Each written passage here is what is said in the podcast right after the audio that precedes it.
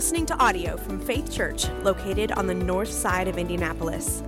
If you'd like to check out more information about our church and ministry, please visit faithchurchindy.com.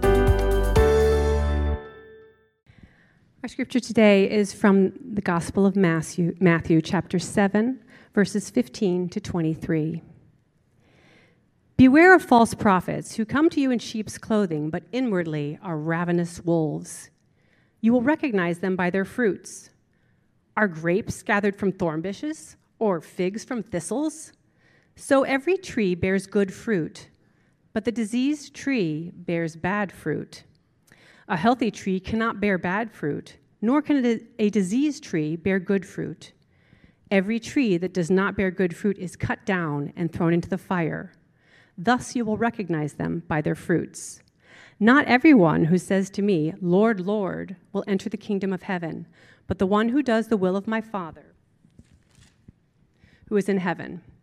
On that day, many will say to me, Lord, Lord, did we not prophesy in your name and cast out demons in your name and do many mighty works in your name? And then I will declare to them, I never knew you. Depart from me, you workers of lawlessness. This is the name of the Lord, word of the Lord. My wife Amelia has this amazing, delicious recipe for beef stew that one time almost killed us. Uh, we had come home after a day of work, and it was about this time of year, cool fall evening, and uh, she cubed up the beef and chopped up the vegetables and put in all the seasonings and puts this pot on the stove and it's just simmering there and the steam's curling out and the aroma of this beef stew is filling the house and we're getting hungrier and hungrier. And and then she comes to uh, open it up and it's finally time to eat it. And she dips the ladle in and, and serves it and we take the first bite of the stew and we both almost spit it out of our mouths. Somehow the ratio or the proportion of pepper got mixed up and we ended up with about four or five times as much black pepper as there was supposed to be in this pot of stew. It was inedible. And we were gagging and coughing and drinking water. And it looked beautiful, it smelled delicious, but it was no good at all. And you all have probably had some similar experience like that. Something that looked good on the outside, something that seemed like it was healthy, appropriate, nourishing, but it was not what it appeared to be. Uh, Pastor Nathan and Claire had to put a roof on their house not long ago because the previous owners had simply put a new layer of shingles over a bad roof structure. The, the previous owners had simply slapped some shingles on to make it look good for a quick sale, but hadn't actually solved the problem in the house. And if it hadn't been addressed, the roof could have collapsed. Maybe you bought a car that looked good on the outside and it ran really well until you drove it off the lot. And then you found out there were all kinds of problems and the engine's chugging and it's not even safe to have on the road. We tend to expect that what we see is what we get, right? If it looks like a duck and it sounds like a duck and it walks like a duck and it quacks like a duck, it's probably a duck. Except, what if it's a really good fake duck? Because that's the thing, right? Do we have any bird hunters in here? Any fishermen? Decoys, lures, right? Like we create things intentionally to look good and look appetizing, but that can actually lead to destruction. And that's what Jesus is kind of getting at in this passage that we're looking at this morning in Matthew chapter 7.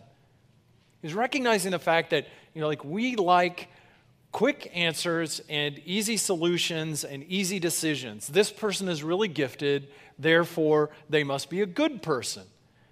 This person is teaching the truth about Jesus, therefore, they must know and love Jesus. God's doing amazing, huge things in their lives and in their ministry, therefore, God must be pleased with them. But Jesus is actually warning us about teachers and leaders who look good on the outside, who, who say and do one thing, maybe even the right things, but they're not what they seem. And in fact, they may lead themselves and the people who follow them to destruction. I, I think what Jesus is getting at here is he's saying, look carefully at who's teaching you to avoid disaster. Look carefully at who's teaching you to avoid disaster. Uh, Jesus has, uh, in this Sermon on the Mount, this longest, most famous extended teaching of Jesus, has just talked about two paths with two different outcomes. And, and he says there's a, there's a hard, narrower way that leads to destruction, and few people find it. And there's a broad uh, that leads to life, and there's a broad and an easy path that leads to destruction, and many people head that way. And, and Jesus wants us to understand there is there's joy, there's life, there's fulfillment in following his narrow way, in contrast to the broad path that actually diminishes life and ends up more costly and more destructive, but it doesn't look that way. And that's why Jesus is speaking about this danger of false prophets. If you haven't already, go ahead and turn in your Bibles to Matthew chapter 7. We're going to be starting in verse 15. I, I think that's why Jesus is drawing this connection. He's coming out of this teaching on this commandment to love others as we love ourselves and to beware that that's the narrow path that leads to life in contrast to the broad path that may lead to destruction because there's a choice in front of us. And there are lots of loud, attractive voices that may encourage us to actually go the wrong way. Just as there were false prophets all throughout the Old Testament, and there were false teachers in Jesus' day that he's warning people against, it's a danger and a warning for us as well. And if we're going to faithfully follow Jesus, we need to be able to distinguish the true from the false. And that's what he speaks about here in verse 15 when he warns about false prophets. Remember, a, prophet is somebody who claims to speak for God. It's not necessarily someone who's predicting the future. In, in the Bible, prophecy is much more about what God is saying about what's going on right now than about what's going to happen at some time down the road. And whether they use the phrasing or not, the prophet, the teacher, is essentially saying, I'm speaking for God. This is truth that you can rely on. You should believe me. You should listen to me. You should follow me. And so we would say that about anyone who preaches or teaches or leads or has a significant ministry in the church. And it's a repeated warning in the New Testament that Christians need to be on guard so that we're not deceived, we're not led astray by false teachers, false prophets. Look carefully at who's teaching you to avoid disaster. So, I want us to look at that, explore that in three things that I think Jesus is telling us about these false teachers. First, that we need to watch out for them. Second, that we need to know how to see through them. And third, we need to look beyond them. And if we can apply ourselves to these three things, we'll grow in our ability to distinguish true teaching from teaching that sounds true but isn't, and true servants of God from those who look like servants but really aren't. So, verse 15, I think Jesus is exhorting us to watch out for false prophets. Beware false prophets who come to you in sheep's clothing, but inwardly are ravenous wolves. This is echoing a repeated teaching of Jesus, a warning throughout the Gospels. It appears in so many New Testament letters, in Galatians and in Corinthians, and uh, it's probably in the background of Paul's letter to the Colossians. Peter warns about it. It's a major theme of John's first letter. It appears in the book of Revelation. From the very beginning of the Christian church, we hear watch out for false prophets. So, what are we looking for? How do we know? I think Jesus gives us a clue in this passage. He says, They come to you in sheep's clothing, but inwardly they are ravenous wolves. Well, we're tempted to say, now we know what to look for. We just look for ravenous wolves, which is the exact opposite of what Jesus is saying. He's saying, no, it's actually hard to tell them apart because they're coming to you in sheep's clothing. They look like sheep. it may not be so easy to spot them. And, you know, we might be tempted to say, oh, you know, but I really know God's word and I can, I can spot heresy a 100 yards out. Maybe, but maybe not with a really clever teacher because that's like the whole history of the church is the church having to sort out true from false and, and wrestling with these things. And at least judging by what we see in church history and what we see going on in the church today, maybe it's not so easy to recognize the wolf when he comes looking like a sheep, when he comes looking like a member of the flock. And the problem is, these false teachers are good at two things. They're good at pretending to be something they're not. They look like sheep, they look harmless. They go out of their way to mask themselves, to appear just like anyone else, and they're good at pretending not to be what they actually are. They're good at pretending not to be ravenous wolves. That's why it's so important to watch out for them, to be on guard, to have our spiritual wits about us. And, and I want to say here that means I and Joey and Nathan and Tom, any of the pastors, any of the leaders, any of the teachers here, we have to be, we want to be open to questions, to, to people pointing to God's word and saying, wait a minute, I thought I heard you say it sounded like this, and I'm not sure. And how does that line up with what I see here? Anyone who's a faithful teacher is open to standing under the authority of God's word. And so we welcome questions and investigation and wrestling with God's word together. That's a healthy thing. Now, that doesn't mean we, you know, we're going on heresy hunts, you know, and, and you know, our whole filter is, man, I'm, I'm looking to hammer someone and I'm, I'm super suspicious all the time. No, I think we should give people the benefit of the doubt. We should assume the best about them. But we should have our eyes open too. Because false teachers don't come with like big glowing neon signs, right? That say false teacher alert and flashing lights. Like, that'd be awesome like in a Looney Tunes cartoon or something. It doesn't work that way. They come with an appearance of faithfulness and gentleness and spirituality. And, and, I think the, the reference to sheep that Jesus has here points out something else significant. That's one of the Bible's most common and favorite ways for God talking about his people, that we are sheep, which as you know, is not a compliment. Sheep are dumb, sheep are gullible, sheep are easily misled, and they wander off and they get lost and they get stuck and they can't rescue themselves. So it's not complimentary, but we are God's sheep.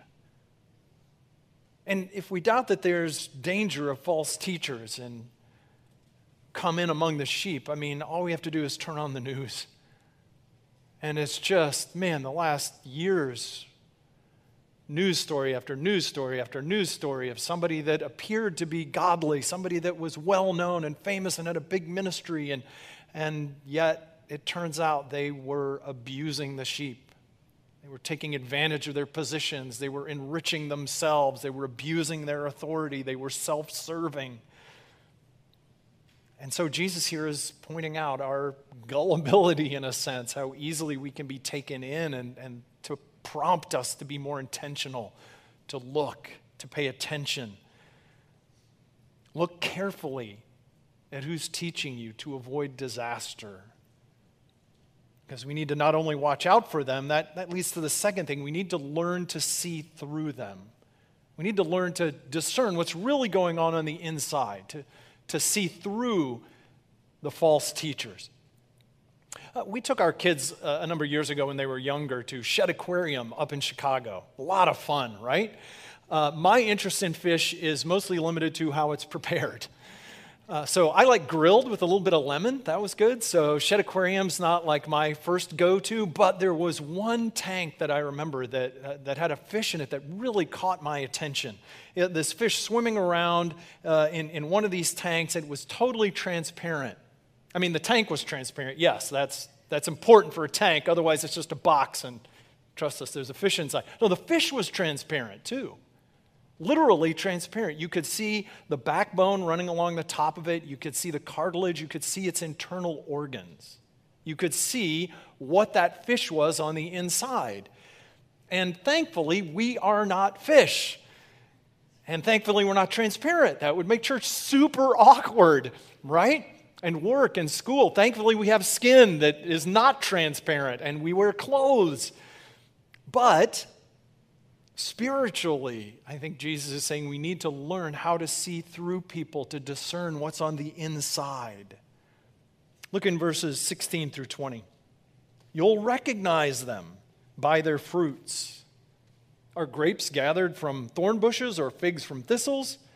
So every healthy tree bears good fruit, but the diseased tree bears bad fruit. A healthy tree can't bear bad fruit, nor can a diseased tree bear good fruit. Every tree that does not bear good fruit is cut down and thrown into the fire. Thus you will recognize them by their fruits. Now, uh, some commentators suggest that Jesus here may actually be referring literally to a kind of uh, thorn bush in the Middle East, which has a small dark berry to it that from a distance looks like a grape. And it's only when you get up close and you look at what the fruit actually is that you see it's, oh, this is a thorn bush. It's not actually grapes. They're, those things are no good to eat. So, what are these telltale signs? How do we know them by their fruit. I think there are a couple of things that are suggested by what Jesus says here. The first is to pay attention to their speech. Pay attention to what they're actually saying, because if you think about it, a wolf cannot sound like a sheep forever. Eventually, you're going to find out it's a wolf if you listen closely enough. Like, think of it this way I mean, let's say I wanted to pretend I was from Colombia in South America, right? Like I could learn Spanish, I could study the history and the culture. And, and maybe I could fool people for a while, right? Like I just start speaking Spanish all the time and I have all these facts about Colombia and South America. But eventually the mask is going to drop, right? Like I can't keep it up indefinitely because I'm going to get startled or I'm going to lose my focus and English is going to pop out and, or they're going to uh, hear what I'm saying in Spanish and realize that sounds like a way an American who learned Spanish would say something. I'm, I'm gonna, the false teacher will eventually give them away. So we're listening for what they say and what they don't say. And, and here's what I mean by that you can find people with huge followings calling themselves Christian but they never mention the most significant thing about what it means to be a Christian, which is the cross of Jesus. The cross of Christ is why he came. It was the center of his mission and his identity. And you can find people with thousands or ten thousands of followers who never talk about the cross of Christ and, and the significance of it listen to, to the, the preachers maybe that, that are on TV or that are, you know, popular books or whatever. And they may have ideas about how to live a fulfilling life, how to succeed, how to, how to improve yourself morally. But they never actually talk about the cross and, and what it means. That's somebody who has lost the very center of who Jesus is and what it means to know him.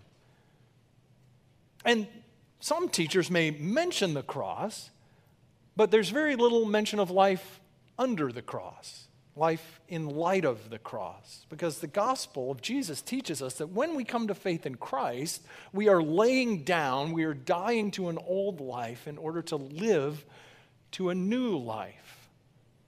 The Christian life is a, is a conflict, Jesus tells us, against indwelling sin and temptation and and we share in his dying and rising to new life. And it's a life that is joyful and fulfilling and alive and self giving. But we die continuously to ourselves in order to live to Jesus, our whole Christian life. That is what it means to know Jesus. And you won't hear false teachers telling you to die to yourself in order to find life. You won't hear a call to radical, self giving love and humility. You won't hear a call to righteousness and holiness and obedience to the Father. You may hear mention of the cross, but for some people that means it's just that the, the cross is a tool, it's a means to health and wealth and success. You'll hear subtle encouragements to please yourself and take pride in yourself. It's not, it's not what they say, it's not what they don't say, what they omit, it's also about their character. When Jesus is talking about fruit, he's saying, look at their lives. Because inwardly, they're ravenous wolves. What are they hungry for? They're hungry for you. They're hungry for God's people. They're, they're not there, though, that God's children may be fed. They're there so that they can feed on God's children. You become the tools to their fulfillment and their satisfaction and their advancement. The ministry of the false prophet will always have this sense that, that it's about him. It's about his ministry, his advancement, his notoriety, his praise, his recognition, his, his advancement, his position. George Whitefield was uh, well known English preacher and evangelist in the 1700s, and, and he wrote one time May the name of Whitefield perish, but may the name of Jesus Christ live forever. No false teacher is going to say that. They, they set themselves to, to be set apart, to be lifted up because of their giftedness or their importance. The wolf is not there to serve God's people, the wolf is there to use God's people to advance his purposes in himself. Listen to a teacher, listen to a leader, listen to a preacher, and ask themselves, ask this question Does this person love me? That's a very humbling and convicting question for me to encourage you to ask because I know I don't love people the way God wants me to. And none of us do. So the question is not, does this person love me as well as Jesus does? But at the heart of this person's life and ministry, do you have a sense that this person loves me? That they want God's best for me? That they are with me? That they are for me? That, that they are teaching me God's truth because they care for me? If that's not true, then we might suspect there's the heart of a wolf lurking in there somewhere. Because it's not just the words that come out, it's, it's the character that comes out. The character of the wolf is to consume for his own good, and the character of a shepherd is to lay down his life for the sheep. Ministry done Jesus' way is always self denying, self humbling, serving God's people. And so Jesus is saying we need to look through those teachers to see what's really on the inside to look carefully at who's teaching you to avoid destruction. And then finally, we need to look beyond them. Look beyond them. Here's what I mean by that. You guys remember the story of Little Red Riding Hood?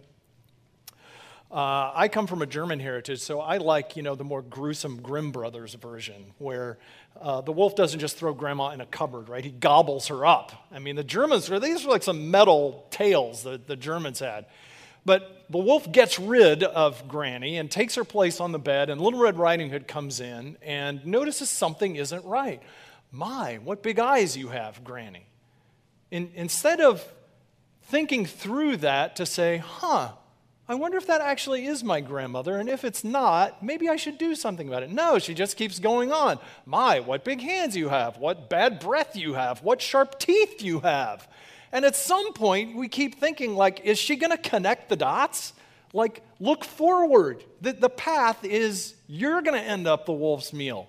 And she would have if the woodsman hasn't, you know, like broken through and, you know, again, in typical German fashion, chop the wolf up into little bits. But that's, I think, what Jesus is getting at. He's saying you need to look beyond what you see right now to where this is heading, where this will take you if it continues down this path? Where is this going to head? Where is this going to end up? Look in verses 21 to 23. Not everyone who says to me, Lord, Lord, will enter the kingdom of heaven, but the one who does the will of my Father who is in heaven. On that day, on that day of judgment, many will say to me, Lord, Lord, didn't we prophesy in your name and cast out demons and do mighty works? And I will declare to them, I never knew you. Depart from me, you workers of lawlessness. Jesus does not mean to frighten believers. That's not his point. He's not threatening sheep, but he's meaning to awaken those who profess faith in him but don't actually have faith in him. He wants to stir up everyone who knows about Jesus without actually knowing him. The Bible often warns that false teachers can perform wonders. I mean, we see it in Egypt. We see it over and over again. We, you know, so it's, that's not a surprise. I mean, we don't understand why and how these things happen, but, but it's there.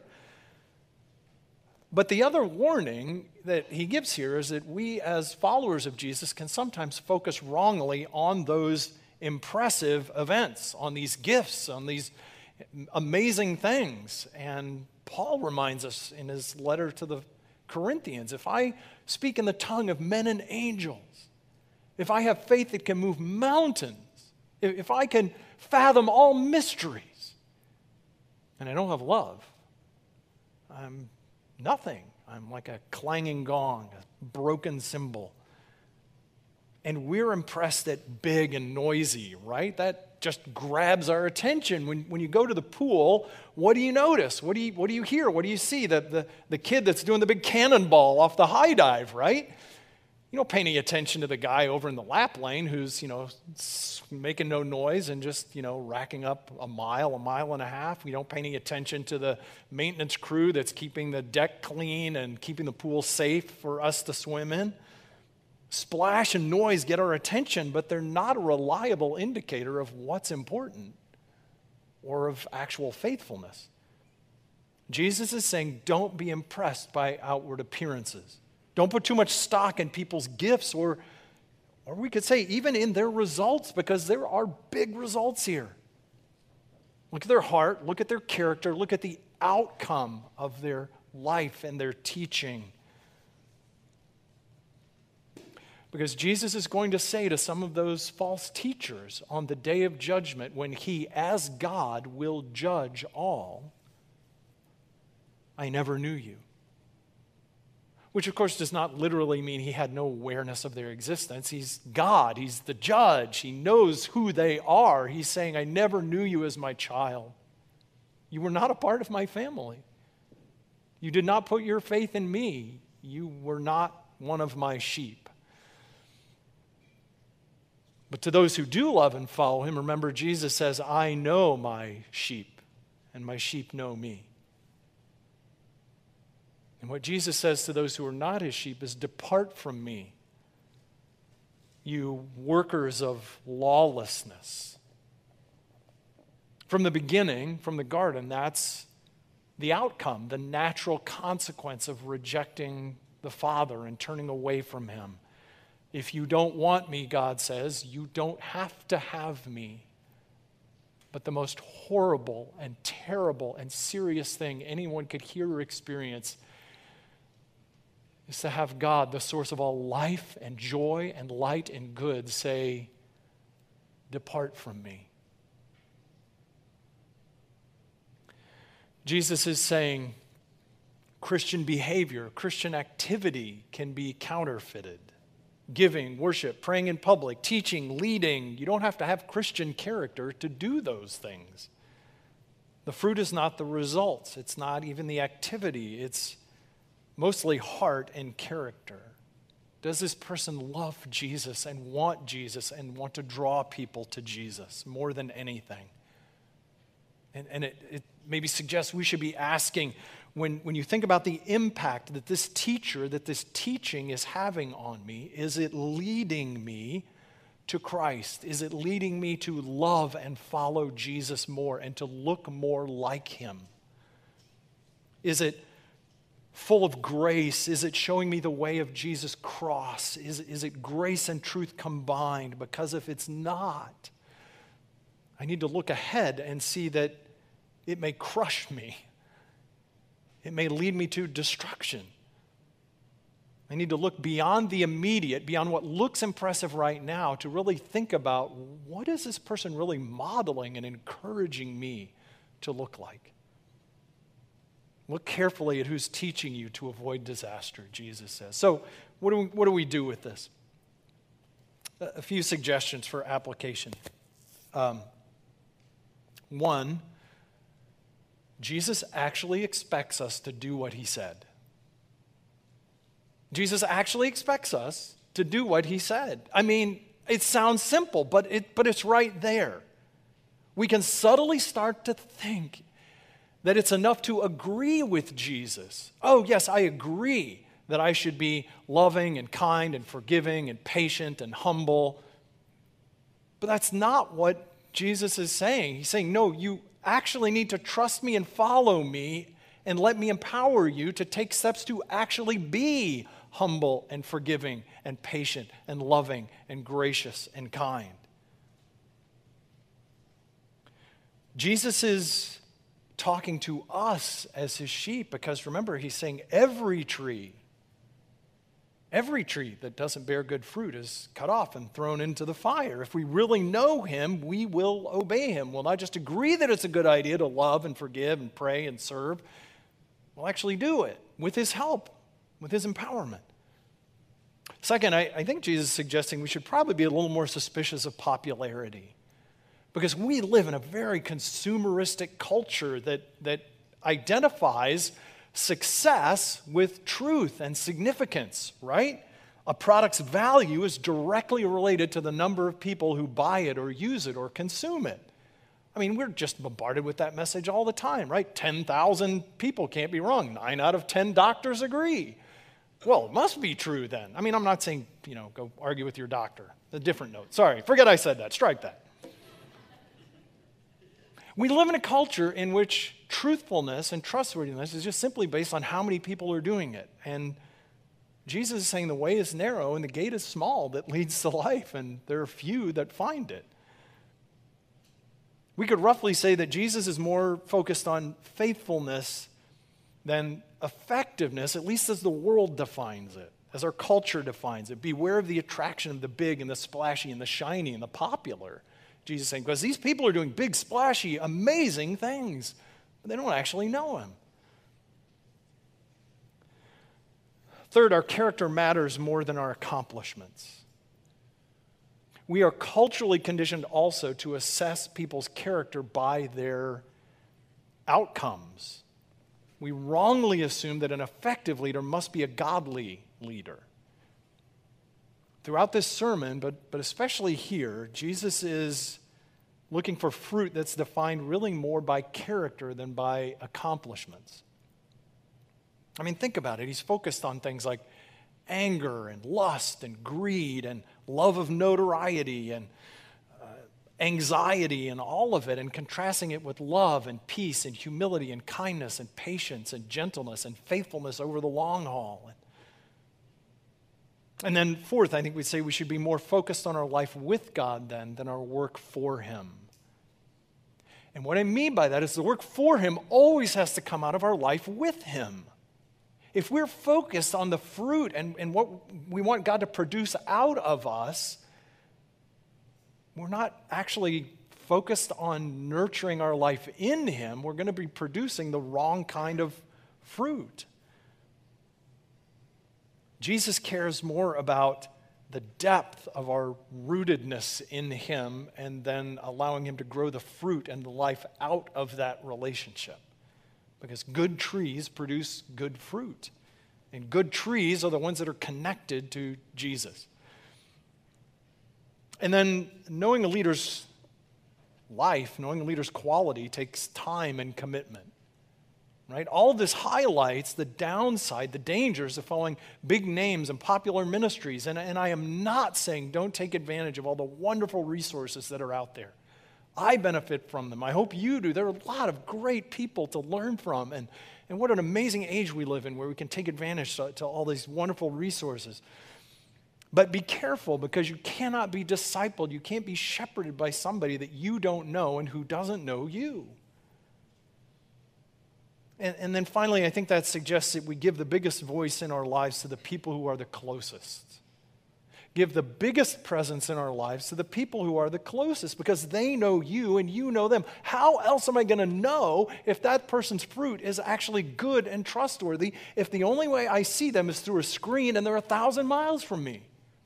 Anyone can look good over a screen from a thousand miles away, even me. I mean, that's crazy, right? You got to be up close. You got to watch them over time. You, you actually have to know them and, and have a life together with them. The people that I know, the ones who are close to me, are they encouraging me not just to do things for Jesus, but to grow in knowing and following and loving Jesus? Am I following and looking to people whose lives don't just reflect impressive gifts, but character that Jesus has pictured here in this message? And then finally, the most important thing make sure you're on the right path and you're listening to the right people. Jesus doesn't tell us to redouble our efforts to work harder. I mean, he's, he's warning us against vain activity. But he also warns us that there is going to be a day of judgment where every tree that is not connected to him and not producing good fruit is going to face God's judgment. No one will evade God's justice forever. Bad trees, trees that bear no fruit, are cut down and thrown into the fire. But Jesus is telling us that not just to examine others, but to examine ourselves, to watch ourselves, because many people attend church. They pray, they give, they serve, but they don't actually know Jesus. Is that you? Don't let it be so. Come to Jesus today. How, how do we do that? It's, it's as simple as humble repentance and putting your faith in Jesus. It, it's saying, first, I'm a sinner, because a sin is more than a mistake. It's acknowledging I have wronged and disobeyed God. And it's not just something I do every once in a while, it's who I am. I have a problem that I cannot solve. To call myself a sinner is saying these wrongs are not accidents, they're who I am, but Jesus is the Lord and Savior of all of us sinners. He can save us because He's God and He has the power to save, and He can save us because He's also the God man who came and gave His life on the cross to take on Himself the full weight, the penalty that all of our sin deserves, as a gift that He offers to all who will receive it in faith and trust and humility. And He died to show that He has power over our death, to give us new life, and He will save all who come to Him who come to him and claim him as Lord and Savior. We admit our need to be saved. We, we acknowledge, we confess that He is the Savior that we need, and we trust Him and come to Him as Lord. Because the only way He can save us is when we lay down an old life of being in charge of ourselves and demanding that everything go my way and take Jesus and His forgiveness and His life instead.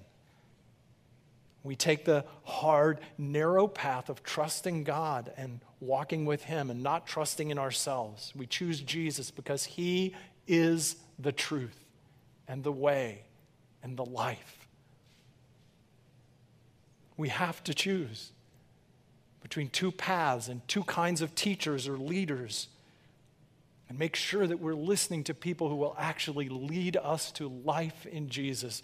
Look carefully at who's teaching you to avoid disaster because Jesus wants to lead you to life. That's his message to you today. And that's the message of this table, this Lord's table that we come to now.